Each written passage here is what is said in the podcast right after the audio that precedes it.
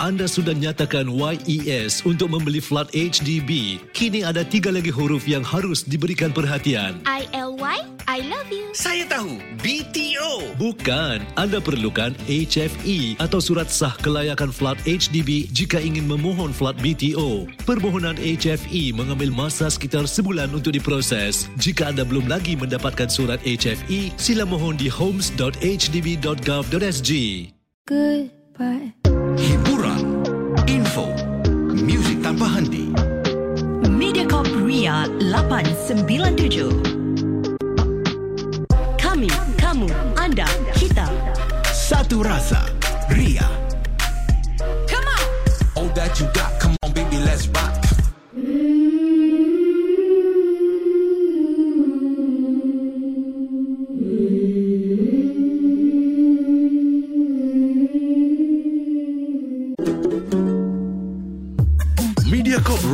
897. Hits demi hits.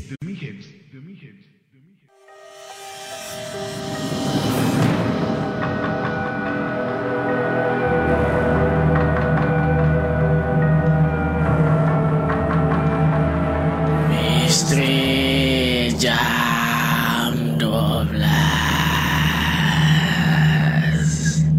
Selamat datang pendengar-pendengar Misteri Jam 12 Saya akan menemani anda setiap malam Isnin hingga Jumaat Tepat pada jam 12 malam Sebelum anda tanya Suara siapa pula ni di Misteri Jam 12? Biarlah saya memperkenalkan diri saya ini. Nama saya Hafiz Aziz dan saya dari UXM. UXM adalah YouTuber di Singapura yang membuat konten-konten seram di YouTube. Dan kali ini saya teruja sangat untuk kongsikan kisah-kisah dan pengalaman seram kepada pendengar Misteri Jam 12 Gerun Malam. Sebelum saya bermula, saya ingin ingatkan kepada anda semua, jangan mudah percaya atau terbawa-bawa dengan kisah yang saya akan ketengahkan nanti. Dan ambillah kisah-kisah ini sebagai satu hiburan sahaja.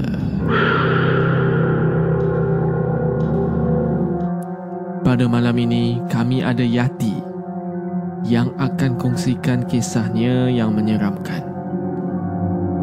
Seram atau tidak kita tak tahu lagi. Jadi, dengarkanlah kisah daripada Yati. Selamat malam Hafiz dan juga para pendengar Misteri Jam 12. Nama saya Yati, bukan nama sebenar. Saya nak kongsikan kisah saya apabila saya sedang menjaga anak-anak buah saya semasa kakak saya dan suaminya harus ke majlis makan untuk company mereka. Itu adalah kali pertama saya ke rumah mereka yang baru ni. Rumahnya terletak di daerah Ang Mo Kio. Di situ semua rumah-rumah teres kakak saya dan suaminya memiliki company kontraktor yang besar. Kakak saya dan suaminya memiliki sebuah company yang agak besar. Mereka dalam bidang renovations. Boleh dikatakan kakak saya dan suaminya ni orang have-have. Oh, wah, dia letak have-have kat sini eh. Ah, kira kemampuan besar jugalah eh dan rumah mereka ni boleh tahan besar. Dah tinggal di teres. Bagi saya memanglah besar. Daripada luar nampak macam teres biasa. Tapi bila masuk dalam, ia seperti villa. Dan sudah pasti biliknya pun banyak juga.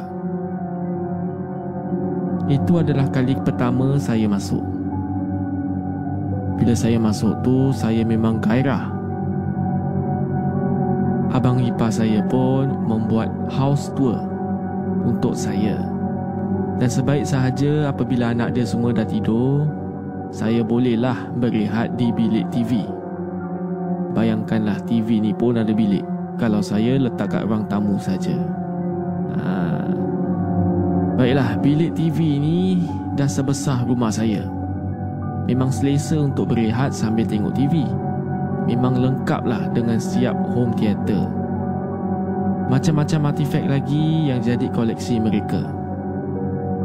Jadi para pendengar semua, selepas kakak saya dan abang ipar saya terangkan terangkan sebah sedikit di mana kedudukan dapur, bilik TV dan juga bilik anak-anak mereka.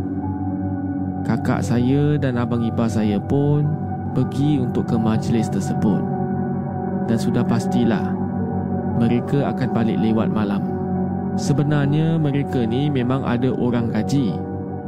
Tetapi pada masa tu orang gajinya katanya ada hal di kampung. Jadi, itu sebablah saya kena datang untuk babysit anak-anak mereka. Tidak lama selepas kakak saya dan suami saya pergi untuk majlis mereka tu. Anak-anak buah saya pun sudah mengantuk. Saya membawa mereka ke bilik mereka. Saya temankan orang sekejap. Ah, lepas tu orang semua dah tidur. Saya tengok dalam bilik anak buah saya ni. Mainannya pun mahal-mahal belaka. Kalau teddy bear tu sebesar katil, memang sedap untuk dipeluk. Selepas tu saya pergi ke bilik untuk menonton TV. Saya cuba untuk relax sambil menonton TV lah. Tetapi bila saya sedang relax tu, saya rasa terganggu sikit oleh sebuah patung ini. Ada patung badut di sudut bilik TV itu. Saya cuba buat tak tahu je. Tapi makin lama, makin rasa seram pula. Saya tak pernah pula tengok muka badut yang menyeramkan. Biasanya bila tengok movie cerita horror ke apa ke, saya okey je kalau nampak badut saya tak takut. Tapi kali ni, patung tu agak menyeramkan sikit. Dalam hati saya, ini memang tak boleh jadi ni. Saya macam ada perasan lah. Dan juga saya ni ada terasa patung badut tu asyik tengokkan saya. Rasanya memang real sangat. Tak sedap hati saya. Saya yang dengar ni pun tak sedap hati saya. Badut saya masih okey lagi. Kalau patung-patung lain, hmm. Saya tak pastilah ya sebab saya ni membesar tak main dengan patung. Jadi itulah kisah daripada Yati untuk di bahagian yang pertama. Saya akan sambung di bahagian kedua sebentar lagi. Jadi anda semua jangan ke mana-mana ya. Kita ikuti kisah Yati di Misteri Jam 12 Gerun Malam. Thank you.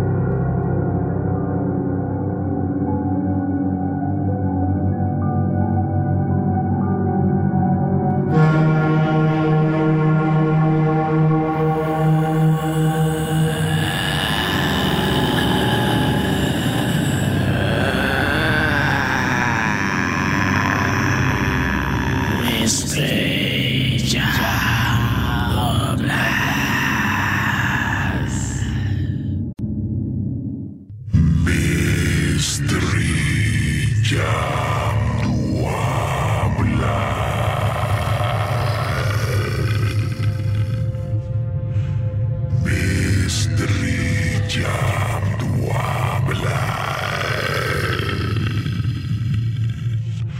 Anda sedang mendengar misteri jam 12 Hantarkan kisah-kisah anda menerusi alamat email mj12 at minicom.com.sg atau menerusi WhatsApp Ria 9786 8464 Jam 12 Jangan takut.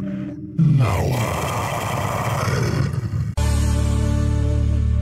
Hiburan, info, muzik tanpa henti. Mediacorp Ria 897. Ria 897 Berlega di dunia digital Ria 897 Bermanifestasi dunia digital dari kota Singa ke seluruh Asia, dari Asia Tenggara ke Eropah, dari Timur Tengah ke benua Amerika. Dari bandar utama dunia ke sempadan negara, pekan dan kota. Kami bersama anda. Anda, kami, aku, kamu dan kita semua. Disatukan dengan hanya satu sentuhan bahagia. Ria. Dan di gelombang maya, kita akan bersama. Tidak kira di mana anda berada, kami senantiasa bersama. Misteri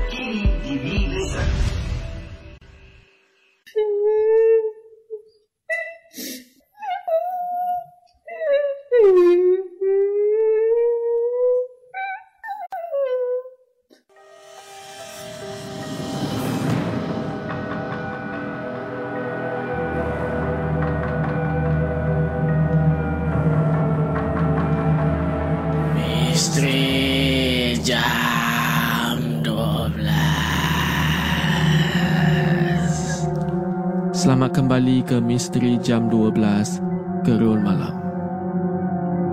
Tadi di bahagian yang pertama, kami ada Yati yang telah kongsikan ceritanya. Kisahnya memang simple sahaja. Kakak Yati ni dan suaminya nak ke majlis makan malam. Dan pada masa tu, mereka ada orang gaji. Tapi orang gaji tu ada hal di kampung. Jadi Yati ni datang pertama kali eh buat pertama kali datang ke rumah kakak dia tu. Dan kakak dia ni orang have-have kira orang yang ada kemampuan lah. Dan dia tinggal di sebuah teres. Jadi bila dia datang tu niat untuk tolong kakak dia untuk babysit jaga budak-budak. Buat sementara lah. Jadi lepas dia hantar budak tu semua pergi tidur, dia pergi menonton TV kat bilik TV. Kira bilik tu memang khas ada home theater sebab ada home theater segalanya. Apabila dia sedang apabila dia sedang seronok menonton TV, katanya dia rasa tidak sedap hati. Sebab di sudut bilik itu ada sebuah patung badut yang sangat menyeramkan. Jadi para pendengar semua, saya akan sambung kisah Yati. Bila saya rasa tak sedap hati itu, saya keluar daripada bilik TV dan masuk ke bilik anak-anak buah saya. Saya terpaksa menghubungi abang ipar saya dan bertanya kepada dia. Abang Daniel, anak-anak semua dah tidur. Tapi boleh tak saya tengok TV di bilik lain? Saya rasa tak sedap hatilah. Bila saya cakap macam tu, abang ipar saya pula kata, uh, uh, eh call me back later boleh tak? Call me back later, I tengah busy sikit. Sekejap eh, maaf eh. Lepas tu dia letak telefon. Saya pun tak sempat mengadu. Jadi saya masuk balik ke bilik TV untuk kononnya buat bodoh lah dengan patung tu. Tapi para pendengar semua, bila saya masuk balik, patung badut tu dah tak ada lagi. Saya pun cap-cap kuti. Tak tahu bilik mana saya nak masuk. Kalau saya masuk balik kat bilik TV, rasa macam pelik. Sedangkan tadi saya nampak ada patung badut tu. Sekarang dah hilang dah. Mana dia pergi? Jadi saya pun nekatlah. Saya matikan TV saya tu. Saya masuk ke bilik anak buah saya. Kononnya saya nak tidur bersama. Jadi sebelum tu saya masuk ke dapur untuk minum air. Bila saya capai segelas bila saya capai cawan dan nak pergi ke peti ais, saya terperasan sesuatu. Di kabinet mereka tu, saya nampak patung badut yang sama sedang duduk ke atas tu. Tak ke terkejutnya? Saya punya haus tu Pada masa tu Saya punya haus pun hilang. Saya letak balik cawan tu dengan elok-elok. Saya masuk balik ke bilik TV tu. Bila saya buka lampu Memang patung tu tak ada Bila saya nak patah balik Pergi ke dapur tu Patung tu tak ada lagi. Jadi saya tak higi-higi Tak fikir banyak Saya terus masuk ke bilik anak buah saya. Bila saya masuk bilik anak buah saya tu pun Saya buka lampu. Sebab saya takut. Kesian anak buah saya. Jadi mangsa. Saya yang takut anak buah saya yang sengsara. Tak sampai lima minit, abang ipar saya telefon saya balik. Dia tanya, ah tadi call kenapa? Budak-budak dah tidur eh? Ah, bang, budak-budak dah tidur bang. Tapi kan, saya rasa pelik sikit lah bang. Hah? Pelik? Kenapa? Tak ada, tadi saya tengok TV kat bilik bilik TV tadi tu lah. Tapi saya rasa tak sedap hati bang. Sebab saya nampak ada patung badut tu lah. Macam seram je saya tengok. Para pendengar semua. Bila saya cakap macam tu kat Abang Daniel. Abang Daniel tiba-tiba menjadi serius. Dia jawab saya macam ni. Yati, Yati kat mana sekarang? Yati kejutkan budak-budak tu semua. Suruh dorang siap. Yati drive dorang boleh tak? Drive dorang kat alamat ni. Datang kat majlis saya ni. Sekarang juga. Saya pun terpinga-pinga dibuatnya. Kenapa ni? Apa jadi ni? Jangan banyak tanya. Buat je. Tak bang At least bilang saya lah bang. Saya nak tahu juga ni. Yati Kat dalam rumah saya tu Memang tak ada patung badut. Tapi budak-budak ni Kadang-kadang orang takut Orang komplain kat saya Ada patung badut Yang seram. Saya anggap Itu hanyalah hayalan Ataupun kata-kata budak Jadi saya memang tak percaya Dan saya abaikan sahaja. Tapi bila saya dengar daripada mulut awak sendiri Mungkin kali ni Saya yang silap. Mungkin selama ni Ada benda yang mengganggu anak-anak saya. Jadi dengan cepat Awak bawa anak saya semua Keluar daripada rumah Bawa mereka datang ke sini. Para pendengar semua Selepas abang ipar saya cakap macam tu saya pun tak ada buang masa. Saya kejut mereka dengan baju tidur sekali. Masuk dalam kereta saya, saya pergi ke majlisnya. Selepas kejadian itu, saya terus balik. Dan apa terjadi kepada mereka selepas tu saya pun tak tanyalah. Dan sampai sekarang, tapi sampai sekarang, kakak saya dan abang ipar saya tu masih tinggal di rumah yang sama. Tiap kali raya bila saya datang, saya rasa takut untuk masuk ke bilik TV itu. Sekian, itulah kisah daripada saya. Terima kasih. Para pendengar semua, itulah kisah daripada Yati. Apakah pendapat anda tentang cerita Yati ini? Seram ataupun tidak?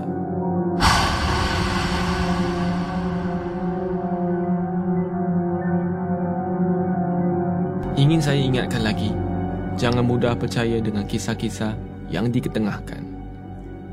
Anggaplah kisah-kisah ini sebagai suatu hiburan sahaja.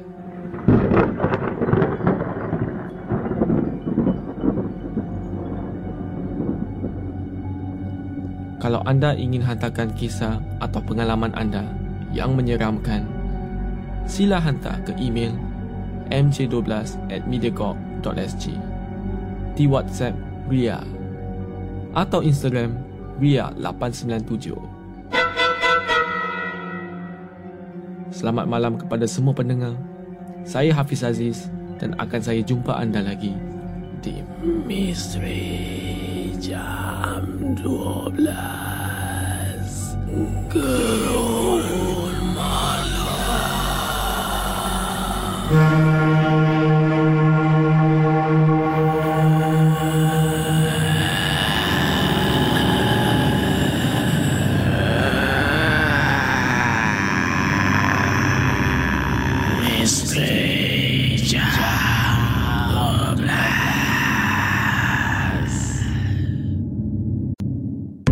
Mediacorp Ria 897. Muzik dan hits terkini Silih berganti. tanpa henti.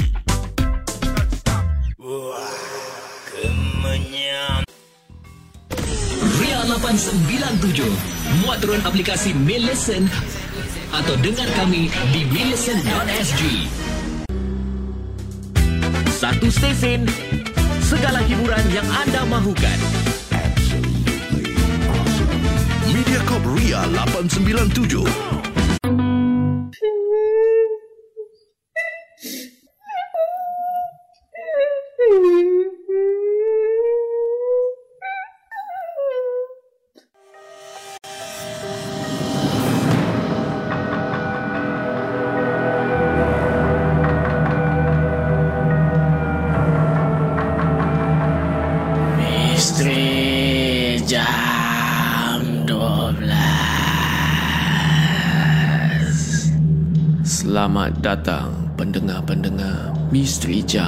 12. Saya akan menemani anda setiap malam Isnin hingga Jumaat tepat pada jam 12 malam.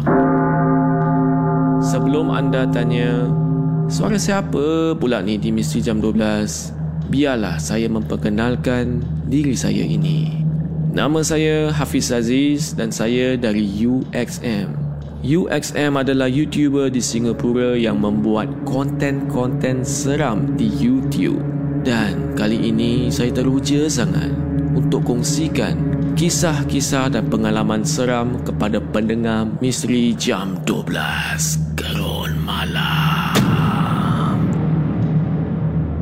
Sebelum saya bermula, saya ingin ingatkan kepada anda semua, jangan mudah percaya atau terbawa-bawa dengan kisah yang saya akan ketengahkan nanti. Dan ambillah kisah-kisah ini sebagai satu hiburan sahaja.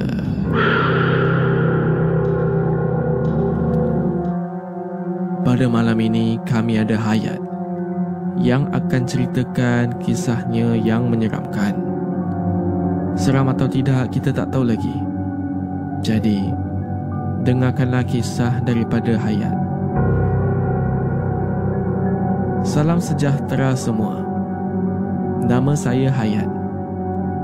Saya ingin berkongsi dengan anda kisah seram yang menyebabkan kami sampai sekarang lah. Teringat-ingat balik bila ada yang sebut semula cerita saya ni. Saya dan family saya ni pada masa tu dalam perjalanan ke sebuah kampung di Malaysia. Daripada Singapura pergi Malaysia ni memang benda yang exciting untuk saya. Sebab saya memang suka road trip. Bila saya kata saya suka road trip tu pada waktu siang. Tapi kalau pada waktu malam tu ada sikit bosan sikit. Sebab memang tak ada pemandangan. Semuanya gelap gelita. Jadi pada hari itu kita ke kawasan Malaysia ni sebab saudara ayah saya ni. Sebab saudara ayah ada buat majlis kahwin. Jadi saya satu family pergilah ke sana. Dalam kereta tu ada saya, ayah saya, ibu dan makcik saya. Lepas berhenti makan malam dan solat maghrib, perjalanan kami diteruskan. Kata ayah, itu adalah perhentian terakhir kita. Kita tak akan singgah mana-mana kecuali tandas.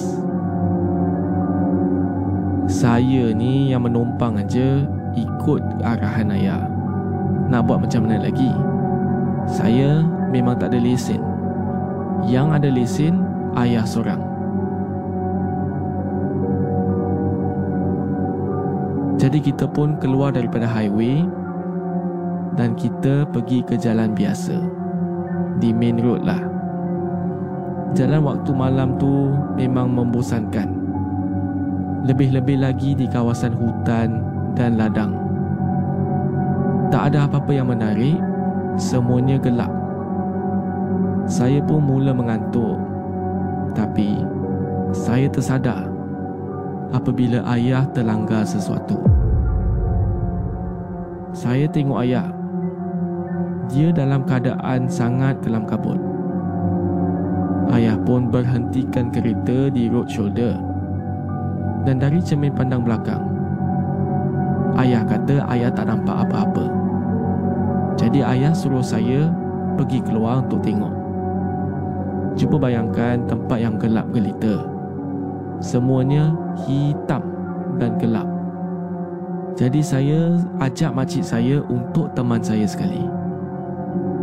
Kita berdua pun keluar daripada kereta. Memang tak nampak apa-apa disebabkan kegelapan. Jadi saya ni gunakan telefon saya untuk on torchlight.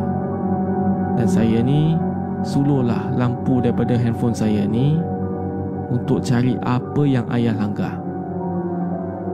Tiba-tiba makcik saya ni dia jerit. Eh baik-baik, ada kepala. Bila saya dengar ada kepala, darah saya ni berderau sekejap. Saya pun cari mana yang kepala dia nampakkan tu. Bila saya pandang ke arah mana makcik saya tu sedang suluh lampu dia. Para pendengar semua, saya nampak kepala sedang berguling menuju ke arah kami. Kepala tu berhenti tepat pada suluhan lampu picit. Sebaik je berhenti, saya nampaklah memang jelas itu adalah kepala. Rambutnya masih segar. Muka dia saya kurang nampak sikit. Tapi kulit muka dia memang pucat. Benda yang saya tak sangkalah. Para pendengar semua. Benda yang saya paling tak sangka. Makcik saya ni secara tiba-tiba menendang kepala itu ke tengah jalan. Setelah itu, sebuah lori yang lalu di situ membuka lampu high beam dan membunyikan horn sebelum melenyek kepala tersebut. Saya tergamam. Makcik saya cepat-cepat tarik saya masuk balik dalam kereta. Para pendengar semua, itulah kisah daripada Hayat untuk bahagian yang pertama. So far saya dengar daripada cerita dia, makcik dia macam terror sikit eh. Boleh pula dia tendang. Kalau saya, mungkin saya dah tergamam dah. Baiklah saya akan sambung kisah Hayat di bahagian kedua sebentar lagi.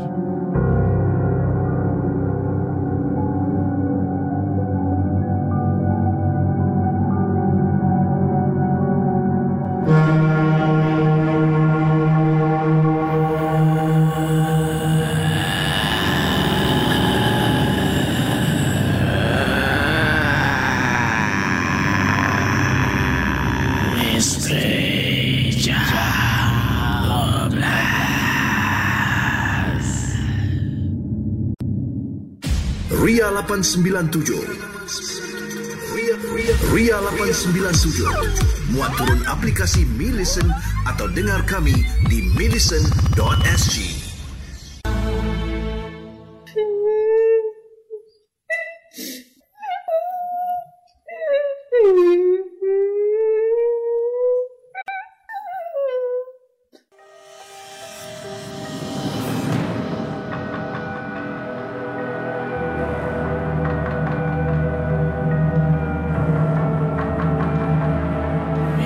Misteri Jam 12 Selamat kembali ke Misteri Jam 12 Gerun Malam.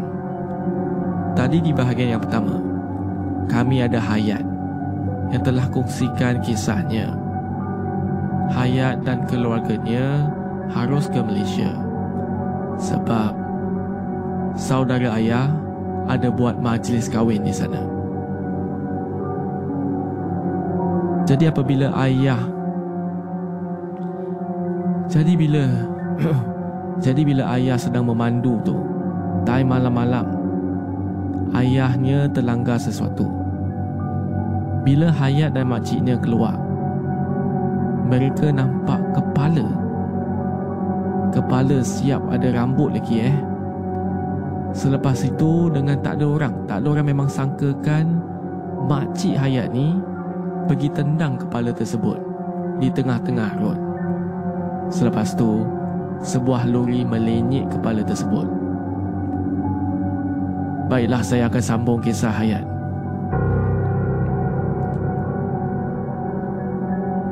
Pada masa tu para pendengar, pada masa tu saya memang tak tahu apa terjadi. Tapi macam-macam perasaan saya ni rasa. Saya rasa terkejut, rasa takut, seram sejuk, menggigil, geli, semualah. Makcik saya beritahu apa yang berlaku. Dia suruh ayah teruskan perjalanan. Tapi ayah pula, dia tak nak. Sebaliknya, ayah dengan berani, dia keluar daripada kereta dan menyuluh lampu ke rod. Hatinya bimbang. Jika benar dia dan lori tadi itu ada melanggar sesuatu. Saya ni dah rasa resah gelisah dalam kereta tu. Tak tahu macam mana nak rasa lagi. Tak lama kemudian, ayah masuk balik dalam kereta. Ayah seperti tergesa-gesa. Mulut dia kumat kamit dan dia pandu terus. Mak cuba untuk tanya apa yang berlaku. Tapi ayah senyap je. Dia memasang CD di dalam kereta untuk baca-bacaan surah sepanjang perjalanan ke Kuala Kedah. Mata dia pula bila dia sedang memandu tu tak habis-habis memandang tepi cermin. Ayah simpan rahsia malam itu. Sampailah kami berjumpa semula dengan makcik. sampailah keesokan hari. Ayah memberitahu bahawa tak jauh dari tempat kita berhenti tu tadi ada kubur lama. Dia tak nampak kepala atau mayat yang dikatakan. Tapi sebaik sahaja bila dia pusing nak masuk balik dalam kereta. Dia nampak ada seorang perempuan tanpa kepala sedang berdiri betul-betul kat belakang kereta. Katanya, nasib baiklah benda tu diri tak buat apa-apa. Dan kejadian ini masih menghantui saya sampai sekarang. Sebab apa yang ayah saya nampak dan apa yang saya lalui seperti dua cerita berlainan tapi seiras. Saya nampak kepala tanpa badan ayah pula nampak badan tanpa kepala. Saya tak tahulah itu kepala siapa atau badan siapa. Yang saya tahu, ini adalah pengalaman yang sangat seram untuk saya. Sekian, itu sahaja kisah saya. Para pendengar semua, itulah kisah daripada Hayat. Apakah pendapat anda? Kalau anda di situasi ini, siapa yang anda akan jadi? Jadi ayahnya? Jadi hayat? Jadi makcik dia? Siapa yang jadi makcik dia, kira you paling terror lah. Kalau saya dalam situasi ini, mungkin saya jadi mak dia. Duduk dalam kereta diam-diam.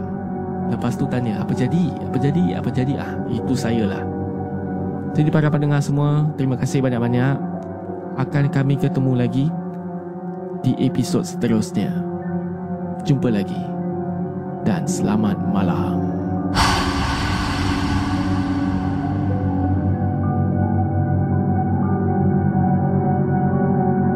Ingin saya ingatkan lagi, jangan mudah percaya dengan kisah-kisah yang diketengahkan. Anggaplah kisah-kisah ini sebagai suatu hiburan sahaja.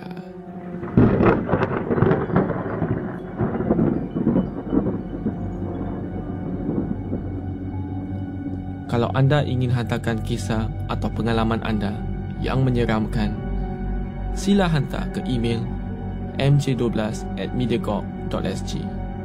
di WhatsApp Ria atau Instagram Ria897. Selamat malam kepada semua pendengar.